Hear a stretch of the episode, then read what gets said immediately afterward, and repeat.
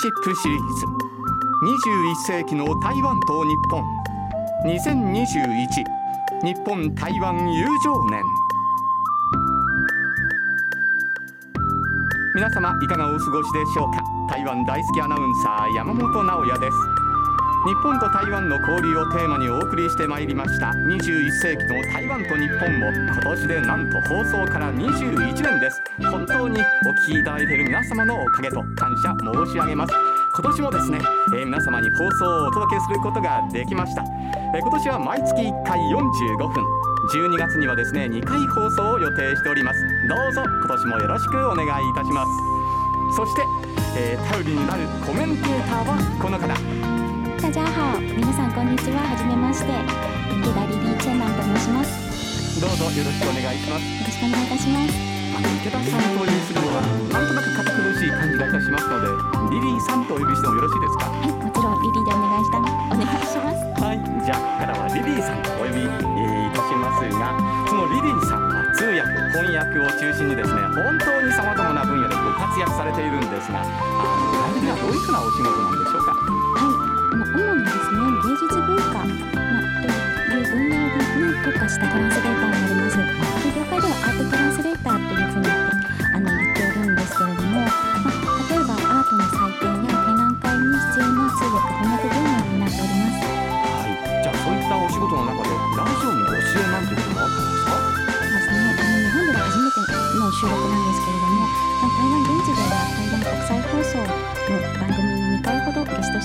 ていただきました。雰囲気はどうでした？かややっぱり違いますね。台湾はやっぱり南国らしいゆったりのんびりした雰囲気の中の収録でした。ですか？じゃあこの番組もそれに倣って台湾らしくちょっとおおらかに楽しくお届けしていきたいですね。はいぜひ知るほどにあったかい台湾情報を皆さんにお伝えしたいと思います。はいそれではよろしくお願いいたします。お願いいたしますそしてお聞きの皆様もですね番組恒例のお楽しみプレゼントも最後にお届けいたしますので最後までお付き合いよろしくお願いいたします。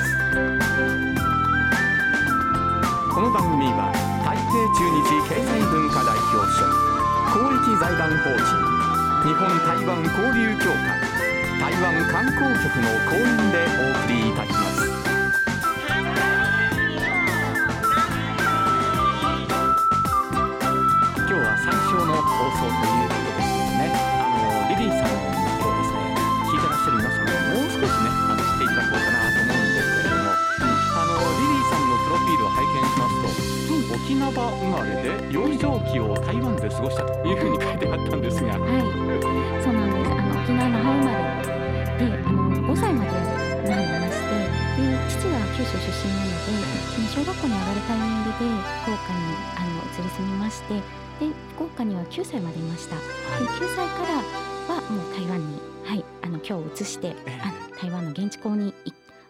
したね。はい。そこからもうずーっと台湾ですか、そうですね。大学2年2年生までずっとええ。台湾で、はいあのの現地校に通って台湾のうん。子どもたちのように暮らしてました。じゃあ青春時代は台湾にありというはい、そうですすね。もうまさにそうです。台湾の子です。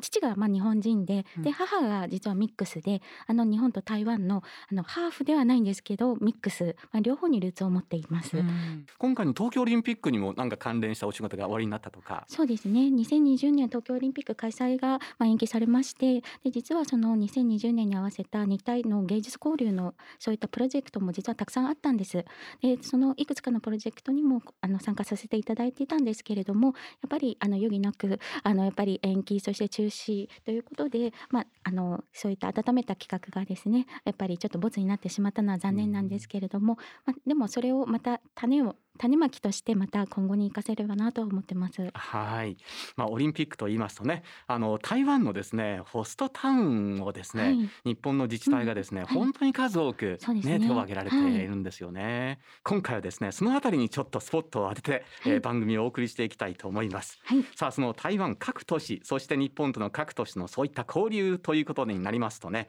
えー番組でもおなじみこの方にお話を伺っていますイベント学会理事で副会長台湾行政院文化部国際諮問顧問の福井翔平さんですあの今回のね東京オリンピック・パラリンピックのホストタウンはね、えー台湾が一番多いと言われてますね。まあ、あのなぜ、え多いのかというとやはり今までのねこの2000年以降の台湾の人たちがこのローカルトゥーローカルというか日本の地方と台湾の地方が直接結びつくというですねそういうその努力をされてきたことが大きいと思う、まあ、2000年に入ってからが本格的になるんだけどもやっぱり台湾がね割と戦略的に地域同士で結びついていこうという考え方をとっておられたんですよね。その大きな、ね、ステージが実はね地方空港なんです。で一番最初にね能登空港っていうのをね 石川県が空港を作ったんですよね。でその時にで当然国際的にもですね全然目処が立ってなかったそこにですね台湾と直行便を契約することができたんですね。で台湾の人たちが要するに、ね、成田とか羽田とかそういうところじゃなくてやっぱり直接にローカル能登半島に まあ、飛行機で入れるという、まあ、きっかけができたでそのことによってですね金沢とかそれから飛騨高山とかその中部地区の優れた観光地との結びつきっていうのがですね非常に大きな成果を生んだんですよ。でそれからですね今確か直行便が22空港、うん、日本の地方都市の22空港が直行便持ったんですよ。台湾の人たちは着々とローカルトゥローカルの交流をですね作ってきてるってことなんですよ。これがねホストタウンの実はあの背景にあると私は踏んでるんですよね。で東日本大震災の時にもね台湾から頑張れと頑張れ東北ということでですね非常に大きなご支援もいただきましたけどね地域同士の人たちの交流っていうものを非常に大事にしてきたということだと思うんですよ。であの今度ね、えー、ワクチンをあの台湾に運びましたね。ヒューマントゥヒューマン人間人同士とか地域同士の交流をね積極的にやってきた人たちの声がね応援してるんですよやっぱり。このホストタウンの関係っていうのはねなくならないですよ。これがねすごく大きいと思いますよ。台湾との関係関係でいうとね。でそれはやはりそのスポーツだけじゃなくて観光とかそれからまちづくりとか地域振興とかいうことでお互いに協力し合う。やっぱり台湾は最近ね非常にこの地域経済っていうのがね非常に充実してきていてそういう意味で言うと日本もね結構学べるところたくさんありますよ。まああの日本も頑張んなきゃいけないんだけどねでもお互いに学び合うポイントっていうのがですね結構出てきてると思いますよ。ぜひ頑張ってもらいたいと思います。イベント学会理事で副会長台湾行政院文化部国際諮問顧問の福井翔平さんにお話を伺いましたリリーさんお話伺っていていかがでしたか？そうですね。先ほどあの福井さんがおっしゃってたその石川県の金沢市実はその八田余市の今年の5月5日のあの誕生日の時もですね大々的に蔡英文さんもあの出席した国際交流イベントが行われて私もそこの通訳に入らせていただいたんですけれども、えー、まあ、直行便っていうと例えばあの香川県の高松であったりもそうですね。そうやって直行便のチャイナエアラインが飛んだことによって、まあ、そういった瀬戸内国際芸術祭であの台湾のお客さんたくさん来てますしであとホストタウンに名を挙げてくださった北シアオバラ村も実は新潟から直行便を飛んでいるので新潟経由でですね、あのあの交流がしやすくなったという、ええ、なのでホストタウンそしてその空港とのつながりでまたあの今後これまでのそういった歴史芸術文化でまたこうあの今後もに生かしていくっていう歴史資源を今後のあの交流に生かしていくっていうのはあのローカルトゥローカルで今まさに盛り上がっているなって感じております。そうですか。はい。えー、実際にですね、えー、本来ですとホストタウンに伺ってですね、いろいろとお話を伺いたいところなんですが、えー、現在はですね、なかなかそういう状況にはありませんのでね、えー、そこでお電話で、えー、いくつかお話を伺いたいと思っています。今回はたくさんある、えー、台湾のホストタウンの中から4つを選んでお電話いたします。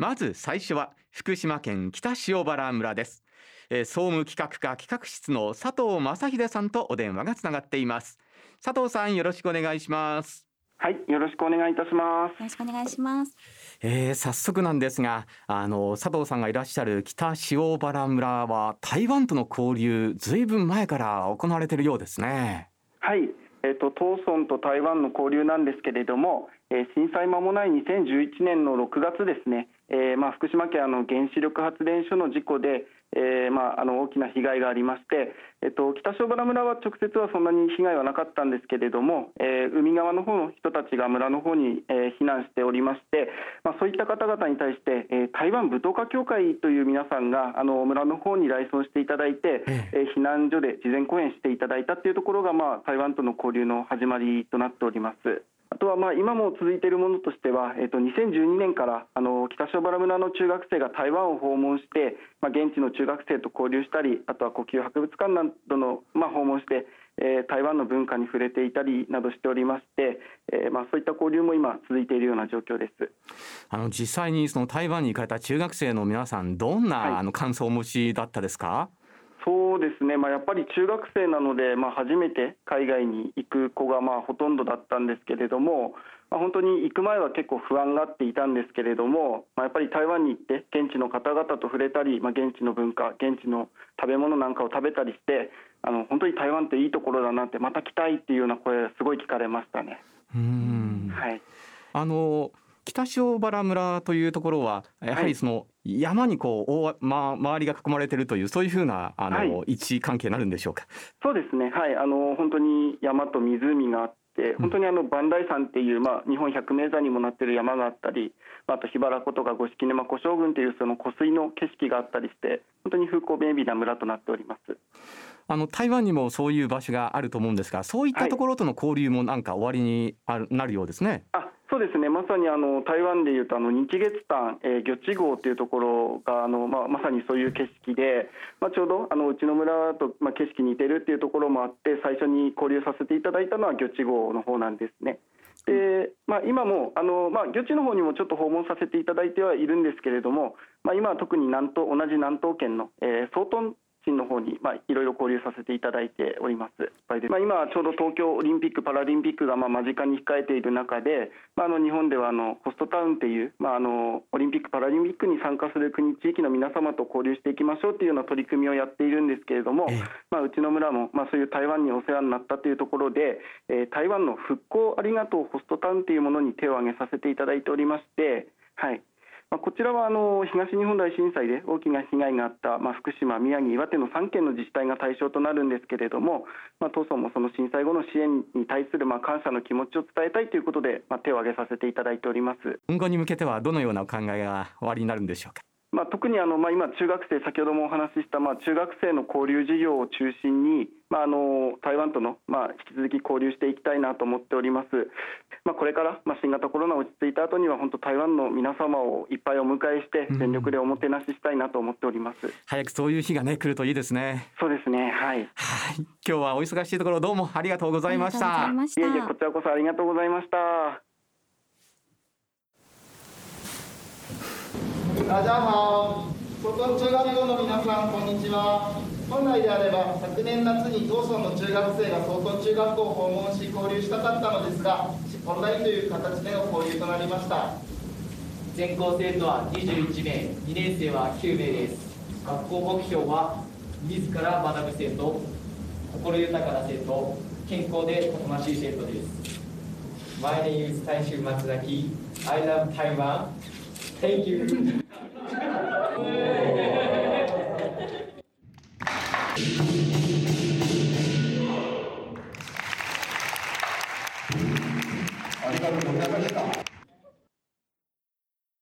山村である北塩原村から続いては瀬戸内海に面したこちら香川県高松市です香川県高松市の大西秀人市長にお電話がつながっています、あ大西でございます。よろしくお願いいたします。えー早速なんですがまず最初にその高松市と台湾との交流なんですが、あのいつ頃からどういうふうにして行われてきたんでしょうか？そうですね。最初のやっぱり大きなきっかけはですね、高松空港と台湾の桃園空港を結ぶ直行の定期便がですね、平成25年3月に就航いたしまして、まあ、最初、週2便からスタートしたんですが、ええ。まあ、その後、どんどんどんどん交流が深まりまして、はい。まあ、最終的にコロナ禍で中断する前にはですね、まあ、デイリーのフライトにまで発達したんですね。ええそれでまあ交流がどんどんどんどん深まっていったということですね。はいはい、結構その往来も多くなったんでしょうか？そうですね。あの就航航空便が就航した次の年の26年3月には、えー香川県観光協会と台湾の観光協会がですね、交流協定も締結してるんですね。でまあその観光協会の行き来の交流の縁で、えー高松市も台湾のキールン市というあの北側の港町ですけれども、キールン市と都市交流協定締結に向けたこれ検討を始めまして、はい。で結果、平成28年には、まあ、市長同士が相互訪問して、で29年9 5月にですねキールン市と高松市、まあ、おお互いに海に開かれた町だということで、はい。交流協定を締結したというまでになっております。そしてその後その交流はどのように膨らんでいったんでしょうか？そうですね、このキールン市との交流協定が契機となって、まあ、ちょうど2020のオリンピック・パラリンピックの大会のホストタウンとあの台湾のえ特にパラ陸上の選手たちの共生社会ホストタウンとして一応登録がされました。はいそれで、まああのスポーツによる交流事業なんかで3度ほど台湾から陸上競技のパラリンピアンなんかが来ていただいて、まあ小学生との交流試合とかあるいは中四国のパラ陸上競技大会に実際に参加していただくといったような交流ができてとできているところでございます。はい、はい。実際にホストタウンとして、えー活動されるわけなんですけれどもいろいろとご苦労もあったんじゃないでしょうか？そうですね、まああのまあいろんなか分野で交流がどんどんどんどん進んでおりましたので、まあ、そういう意味でもスポーツなんかでせっかく東京でオリンピック・パラリンピックがあるんで、えまあ、そこにて台湾の選手が迎えるんで、まあ高松として温かくこうホストタウンとしておもてなしをしたいということでやってまいりました。まああのまあ結果、東京大会1年延期になりましたけども、えあ、非常に交流としては、先ほど言いました充実した交流ができてます。はいあの市民の皆さんの反応はいかがでしたですか？そうですね、まあ、台湾は非常にあの直行便が行き来して、ですね市民の皆さんも多くの方が行かれたりしてますので、まあ、どんどん身近なえー地域になってきておりますけども、あの逆に高松市の方から台湾に行かれることも結構増えたんでしょうか？そうですね、ありますね、最初に行ったのがですね、え2009年にアジア太平洋盆栽水石大会というのがですね、えはい。台中市で開催されたんですね。ええ。これは盆栽の大会なんですが、実は高松っていうのは日本一盆栽が盛んな町でして、え松盆栽では大体8割ぐらいが高松の生産だと言われてるんですねえ。はいで、その2009年に台中市でこの盆栽大会、アジア太平洋の盆栽大会が開かれて、2年後の2011年に高松市で開催されましたので、ええまあ、それによる盆栽交流みたいなものもユニークな交流もやっております。ええええいやそれは本当にユニークですねユニークですね。ですからまあ盆栽が縁になって私自身の台湾との交流が始まったということはですね。ははええその後あの市長いかがですか？その台湾のその印象なんて変わってきましたか？あか全然変わってきましたね。やっぱり行って初めて行って何が印象に残ったかっていうとやっぱり食べ物が美味しいってことですね。はい非常にまあ日本人の口にも合うというか、実はキールン市のキールン夜市っていうのはですね、台北の夜市よりも実質的に充実しているというんじゃないかと。まあ、台北の夜市が結構最近観光的になりすぎてるということも言われてるようですけども、えキールンの夜市っていうのは本当に楽しくてですね食べ物が豊富であのいろんな種類があって美味しかったですね。はいね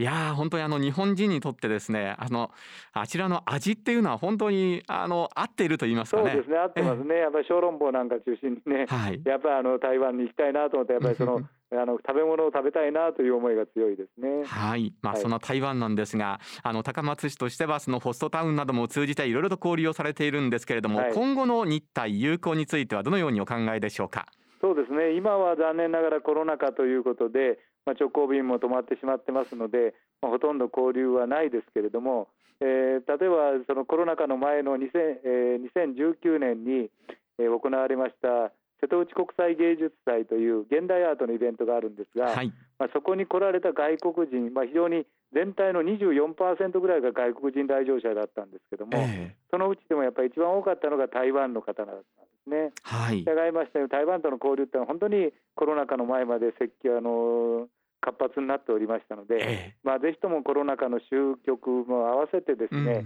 まあ、台湾の交流復活していただきたいなと思っております。来年の2022年の春からですね、また瀬戸内国際芸術祭が、えー第5回目になりますけど、開催をされますので、ええぜひ大勢の台湾の観光客に来ていただければなというふうに思っております。はい。本当に一日も早くその気軽に往来できるようになってくれるといいですね。そうですね、もう春から始まるんですが、春会期が難しくても、どうにか夏会期までにはですね、うんうんうん。復活して多くの方に来ていただければなと思っております。はい、はい。えーそう願っております、はい。あのお忙しいところどうもありがとうございました。どうもありがとうございました。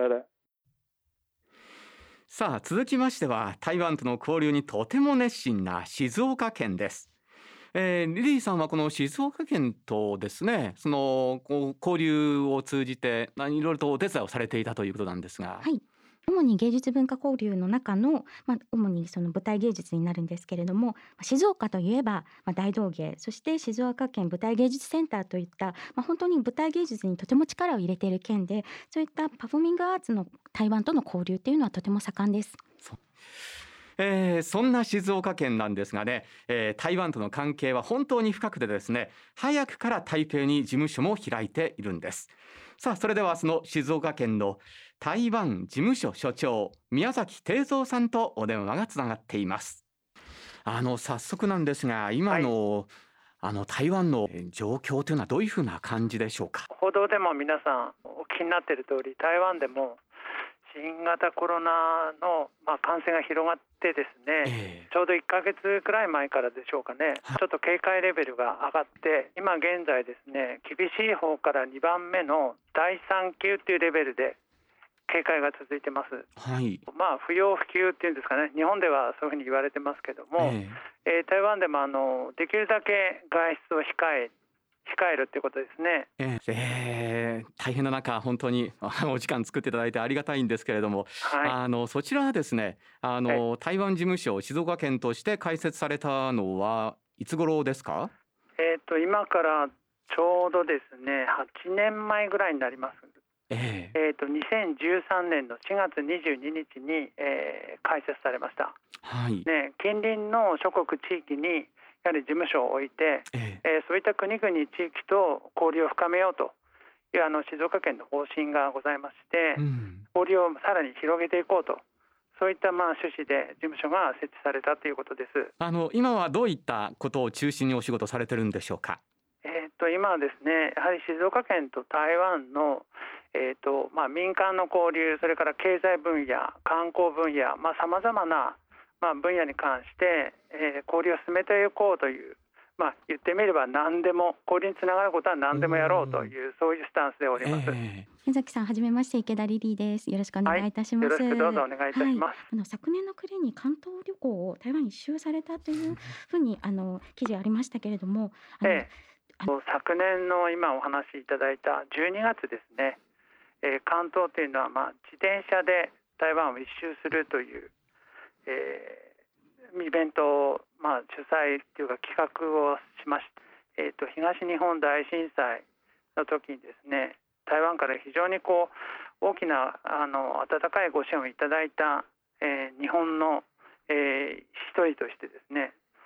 台湾の方々にやっぱり10年目となる節目、えーを迎えたので、まあ、感謝をお伝えするということとそれからたまたま今年がですね2021年が台湾の自転車旅行年という自転車で、えー、と台湾の隅々までまあ旅行しようというそういった記念する年だったんです。えーだったというか今現在進行形なんですけどもそ,、えーその2つをですねメインに据えて、えー、と募集したところ全部で16名の方がお集まりいただいて、えーこうリレー方式でですね、えー投資で参加された方もいらっしゃいますけどもリレー方式で、えー8泊9日を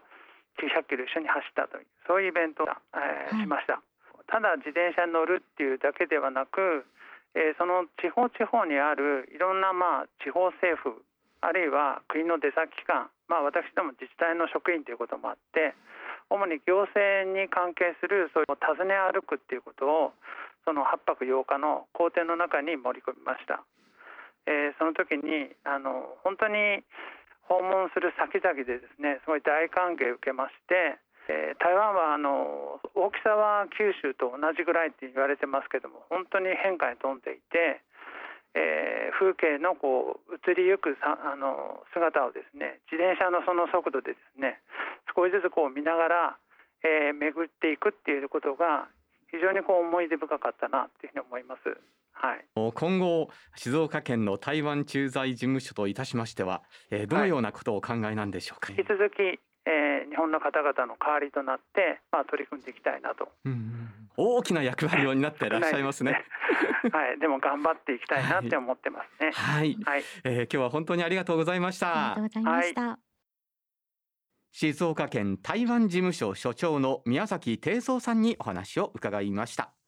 さあ続きましてはその静岡県の中にあります静岡市なんですが、えー、静岡市は台湾の陸上チームのホストタウンになっています。早速お電話でお話を伺いましょう。静岡市役所スポーツ交流課スポーツツーリズム推進係の横須賀直明さんです。えー、横須賀さん、えー、以前ですねこの番組でもご協力いただきまして取材をさせていただいたんですが、はい、あの静岡市は台湾陸上協会ととても熱心な交流をね、えー、行ってきているんですけれども、はい、平成29年の10月に、えー、覚書を締結いたしましてそこからたくさんの交流が生まれています。やはりあの主だったものは事前合宿の受け入れを毎年行っておりますただその合宿の期間に学校訪問を行ったりですとかえー、商店街を一緒に歩いたりですとかさまざまな人たちとの交流を大事にしてこれまで5年間、えー、交流を続けてきました。はい。あの学生たちからはどういうふうな声が上がっていますか？はい。やはり台湾の人との交流を通じて、えー、台湾選手を応援しようという気持ちはもちろんなんですが台湾をもっと知りたいですとか台湾に行ってみたいという声も聞こえてくるようになりましたはい。あのそういった面ではその2月にあのオンラインでえー、台湾のやり投げ選手の皆さんと講習会を行ったんですか、はい、本来であれば合宿に来ていただいて直接的なリアルな交流をしたかったんですけれどもやはりコロナの関係で静岡に来れないということでオンラインを活用して静岡の子どもたちに陸上競技を教えていただきました。はい。その様子を少し教えていただけますか？はい、えーと具体的にはやり投げの選手で東京オリンピックに出場する選手がおりますのでその選手をずとオンラインで通じて投げ方のコツですとか走り方のコツ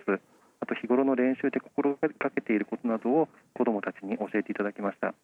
あのはい、事前に子どもたちが台湾中国語を覚えて片言ではありますけれどもそういうあの相手の言葉で思いを伝えるということもやりましたうんそのトップアスリートから直に教えてもらうっていうのはすごいいい経験ですね。え非常にいい経験だと思っていて台湾の陸上協会にも大変感謝をしています。あのホストタウンの,、まあ、この交流っていうのは学生だけではなくて、まあ、あの市民の方々もあのご参加したり、まあ、何かこう市民の方々にも影響がを及ぼしたこととありますか？静岡の中心市街地で台湾選手と触れ合う交流イベントというのを毎年やっています。この中では市民の方と一緒にこう台湾のじゃんけん大会をやったりだとかビンゴ大会をやったりとかで台湾の選手との交流を図っています。なんかあの伺っていますと本当にあのいい関係を築けているなというふうに思うんですけれども、はいはい、あの今後ですねこの友好関係どのように生かしていきたいとお考えでしょうか？はい、やはりこのあのオリンピックが終わって終わりということではなくて、これをきっかけに台湾と交流をより一層深めていきたいと思っております。でそのためにあのこれからの交流を担うであろう若い子どもたちあの小学校中学校の対象にいろんな交流事業文化の啓発事業をして台湾を意識する子どもたちをよりあの一人でも多く増やしていきたいと思っていますあのもう具体的に動き出していることとか終わりになるんでしょうか？えっと、やはり今、コロナの関係でなかなかこう台湾の方をお招きすることはできないんですが先ほどお話しあったオンラインをやはり効果的に使って、台湾現地とつないで、えっと、文化講座をやったりだとかそういったものをこれから計画をしてオリンピックに向けて実施をしていきたいと思っています。あの実際に、えーね、それが実現していくといいですね。まあ、あのせっかくの機会ですので、あのまあ、悔いがないように交流を進めていきたいと思っています。しかしあの市を挙げて皆さんすごく前向きに取り組んでらっしゃいますね。はいそれはあの静岡市の強みだと思っています。今話を聞いてて思ったのですがやっぱりこうあの例えばこうやり投げの選手と一緒にまあ体を動かしながら、まあ、その身体を介した交流っていうのはやっぱりその言葉を返さなくても、まあ、その一緒にこあの体を動かすことで相通じるものってあると思うんですよね。はい。でそれは先ほどおっしゃったビンゴ大会でもそうですし折り鶴を共に折るっていうのも、まあ、全てやっぱりその、まあ、一緒に共に体を動かしてでその一つの何かをやり遂げるっていう意味では、はい。やっぱりとてもこう絆が深まると思いますし、そもそもやはりこう静岡すごく盛り上がっているな台湾との交流はあのとても大切にしてるなっていうのはずっと感じてきています。はい、静岡は台湾をあの交流の対象国ともしていますので、まあ、オリンピックが終わった後もいい関係を築いていければなというふうには思っています。はい、えー、ますますあの交流の火がですね、えー、燃え盛ることを期待しています。今日はお忙しい中どうもありがとうございました。ありがとうございましたはい、どうもありがとうございました。投げるときに体が流れてしまうんですけど、流れないようにするにはどうしたらいいですか？那那就是那就是他的他在助跑的时候，他的重心会一直往前跑，他没有把他的重心留在他的就是留在后面。自分は去年台湾に行き台湾でいろいろなことを教えてもらい学ぶことができました。今回はこのオンライン陸上クリニックで陸上のことについてアドバイスや教えていただいた知識を生かしこれからにつなげていきたいです。静岡市は2020東京オリンピック・パラリンピックで台湾陸上チームを応援しています。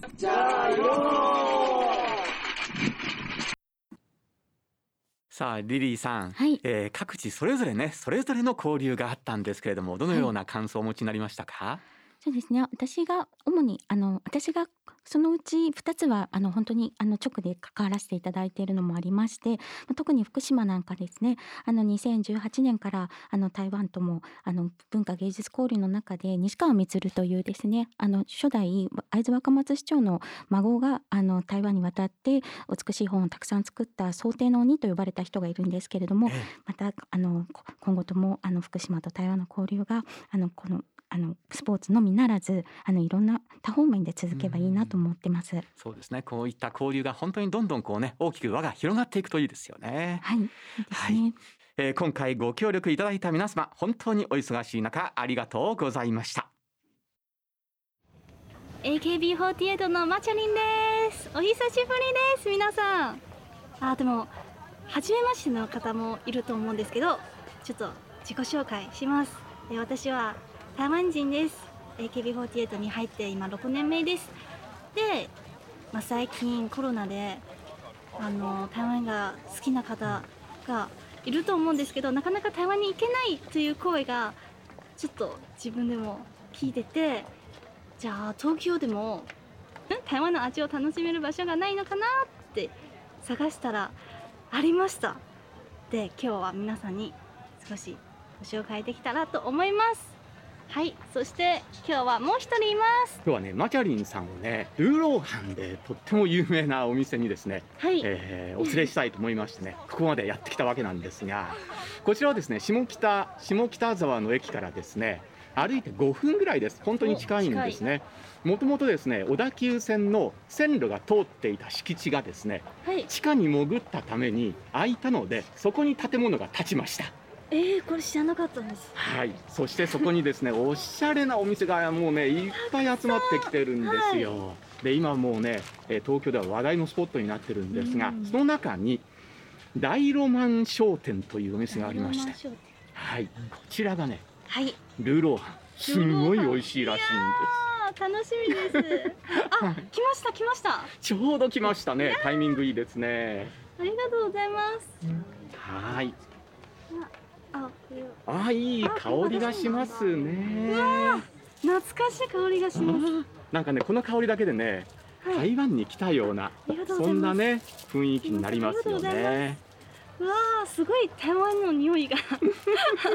これ幸せの匂いと言ってるんですけれどもね。幸いですね美味しい？もうねその笑顔を見ただけでね、えー、美味しさがこっちに伝わってきます。いやー、本当に美味しいですこのお店はですね実を言いますとルーローハンだけじゃないんですよ。あのお店の中にね入っていただいたらわかると思うんですが中にね CD だったりレコードだったり、あとカセットテープなんかも置いてありましたね。ありましたね。ねあの台湾の音楽をですねここで仕入れることができるんですよ。うん、でねこちらのお店のオーナーの方は日本の日本でライブハウスもされていてで日本のアーティストを台湾に招待したり台湾のアーティストを日本に招待したりいわゆる日本と台湾の音楽の架け橋になってね活躍されている方らしいんですよ。ね、なんかいろいろお話聞いてみたいでしょ？聞いてみたいんです。ね、早速 あのお話伺いたいと思います。えー、こちら、えー、大ロマン商店のオーナーでいらっしゃいます寺尾さんです。よろしくお願いします。よろしくお願いします。えー、寺尾さん、こちらのお店はどういうふうな、あのいきさつでオープンされることになったんでしょうか？そうですね。もともとあの日本と台湾とで音楽の仕事をしてたんですけれども、あのコロナになってしまって、でその行き来ができなくなったということで、えー今までちょっとやりたいと思っていたそのレーベルのショップをあの立ち上げようということで、その台湾の音楽を紹介しながら、あの台湾の食べ物も紹介して、まああの複合的になんかこう台湾を感じれるお店を作ろうということで始めました。ないですね。はい。なんか台湾を好きになったきっかけとかありますか？あの台湾のまあバンドだったりとかライブハウスだったりとかに行った時にライブを見たりした時にあのすごくこう好きになりましたね。うん、台湾の音楽面白いなと思って。はいというかみんな自由な感じがしたんですよね。その当時の自分にとってはなんかその表現をすることにこう躊躇がないというか。どうでしょう。最近一押しのミュージシャンって言いますと、はい、ですとですね、あのまあもう知り合って結構長いんですけど、あのリオワンというですね、えーまあシンガーでありラッパーでもあるあの一人の人物がいるんですけれども、その人がまあ今ちょっと日本でお勧めしております。すごいこう才能にあふれた方で、まあシンガーとしての評価もすごい高いと。はい。じゃあちょっと早速聞いていただきたいと思います。はい、えー、リオワンで、えー、快楽のサトウキビマン。さあそろそろお別れの時間が近づいてきました。あっという間の45分だったんですが。ね。ねえリリーさん今回は初回のご出演いかがでしたか？いやもう本当に緊張してあのもういろんなところでカミカミでしたけれども。いえいえ。はい。でもとても楽しかったですし、はい。あとは本当にいろんなこう台湾のホストタウンに名を挙げてくださった皆様が、あの地域に根ざした交流をしているっていうことをお伺いできて、とてもあのまた励みになりました、あともう一つ補足だけさせていただきたいのは、実はですねあの戦前から戦前ですねあの日の丸を背負ったその台湾の台湾人の日本人オリンピック選手がいるんですよ。ほうほうほうはい、で実は2回そのオリンピックに出場しているので、まあ、そういったところもですね少し注目しながら、ああの皆さんあの日体交流のスポーツの歴史を紐解いていったら面白いのかなって思いました。そういうねあの角度からの見方というのもあるんですよねそうなんです。はい。はい、えーぜひ皆さんもね、えーそういうところ見ていただければと思います。私ですね、今回ね、あのー静岡県の台湾事務所の宮崎所長、あの自転車でね台湾を回られたっていうお話を伺って、いやいいなと思ったんですけれどもね。ねえー今年はね台湾自転車旅行年ということで本来でしたらもうたくさんの方がね台湾に訪れて自転車で旅行できたんですけれども今はなかなかねそういうのができないんですよね。残念ながら。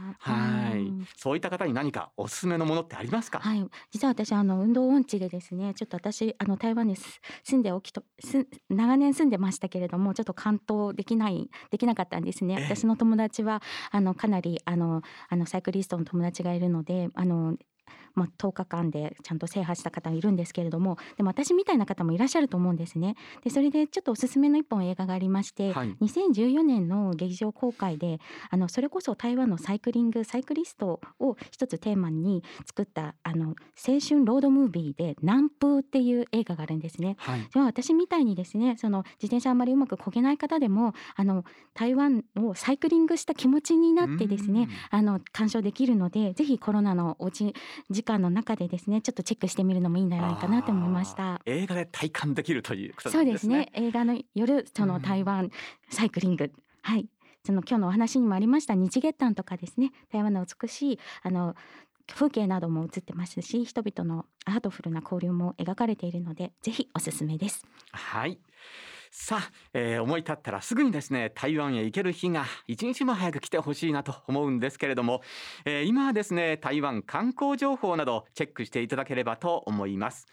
台湾観光局のサイトいろいろ遊び台湾通信では食やイベント美しい自然風景など嬉しい情報が満載です。ぜひ検索登録してみてくださいね。さあそしてお待たせいたしました。お楽しみリスナープレゼントのお時間です、えー、今回もですねいろいろとご用意させていただきました。まずは台湾観光局から3種類の大部屋刺繍ワッペンをセットで1名様に。それから秋坊の、えー、これはね著名デザイナー大変有名なデザイナーさんでいらっしゃいます秋坊さん、はい、えー、こちらの台湾鉄道ミニ電車進化1001号ですね。1名の方にプレゼントいたしますそれからマチャリンさんのサイン入り、えー、ダイロマン商店オリジナルタオルとダイロマン商店エコバッグのセットを1名様。そしてなんとリリーさんからもあるんですね。はい私からはですね福福袋セットをご用意させていただきました。こちらの福袋ですね今日のお話にありましたえー、北塩原村の中学生にあの今年の3.11福袋を贈呈させていただいたんですけれどもその福袋とほぼ同じ内容のものをですね視聴者の皆様にもあのあの分かち合いたいなと思いあの3名様分ご用意させていただきました、まあ、漁師バッグなんですけれども、まあ、その中に故宮博物館の限定品のクリアファイルやあの野鳥協会の台北野鳥協会のタトゥーシールそして日本未入荷のフルーツマグネットなどいろいろ入っておりますのでぜひ皆さん応募してみてください。はいよろしくお願いします、えー、ご応募はですねはがきで住所氏名電話番号と必ず番組へのご感想ご希望商品名をお書きの上郵便番号105-8565ラジオ日経21世紀の台湾と日本係までお送りください。また番組のホームページからもご応募いただけます。締め切りは7月16日金曜日の消印有効です。皆様からのご応募お待ちしています。さて次回は来月7月26日の放送となります。台湾への留学や修学旅行をテーマにこれからの若者の交流を見つめていきたいと思っています。えー、どうぞリリーさん次回もよろしくお願いいたします。はい楽しみです。よろしくお願いします。えー、それでは皆様次回までどうぞお元気でお過ごしください。お相手は池田リリーチェンランと。山本直也でした。再见。この番組は台北中日経済文化代表所公益財団法人日本台湾交流協会台湾観光局の講演でお送りいたしました。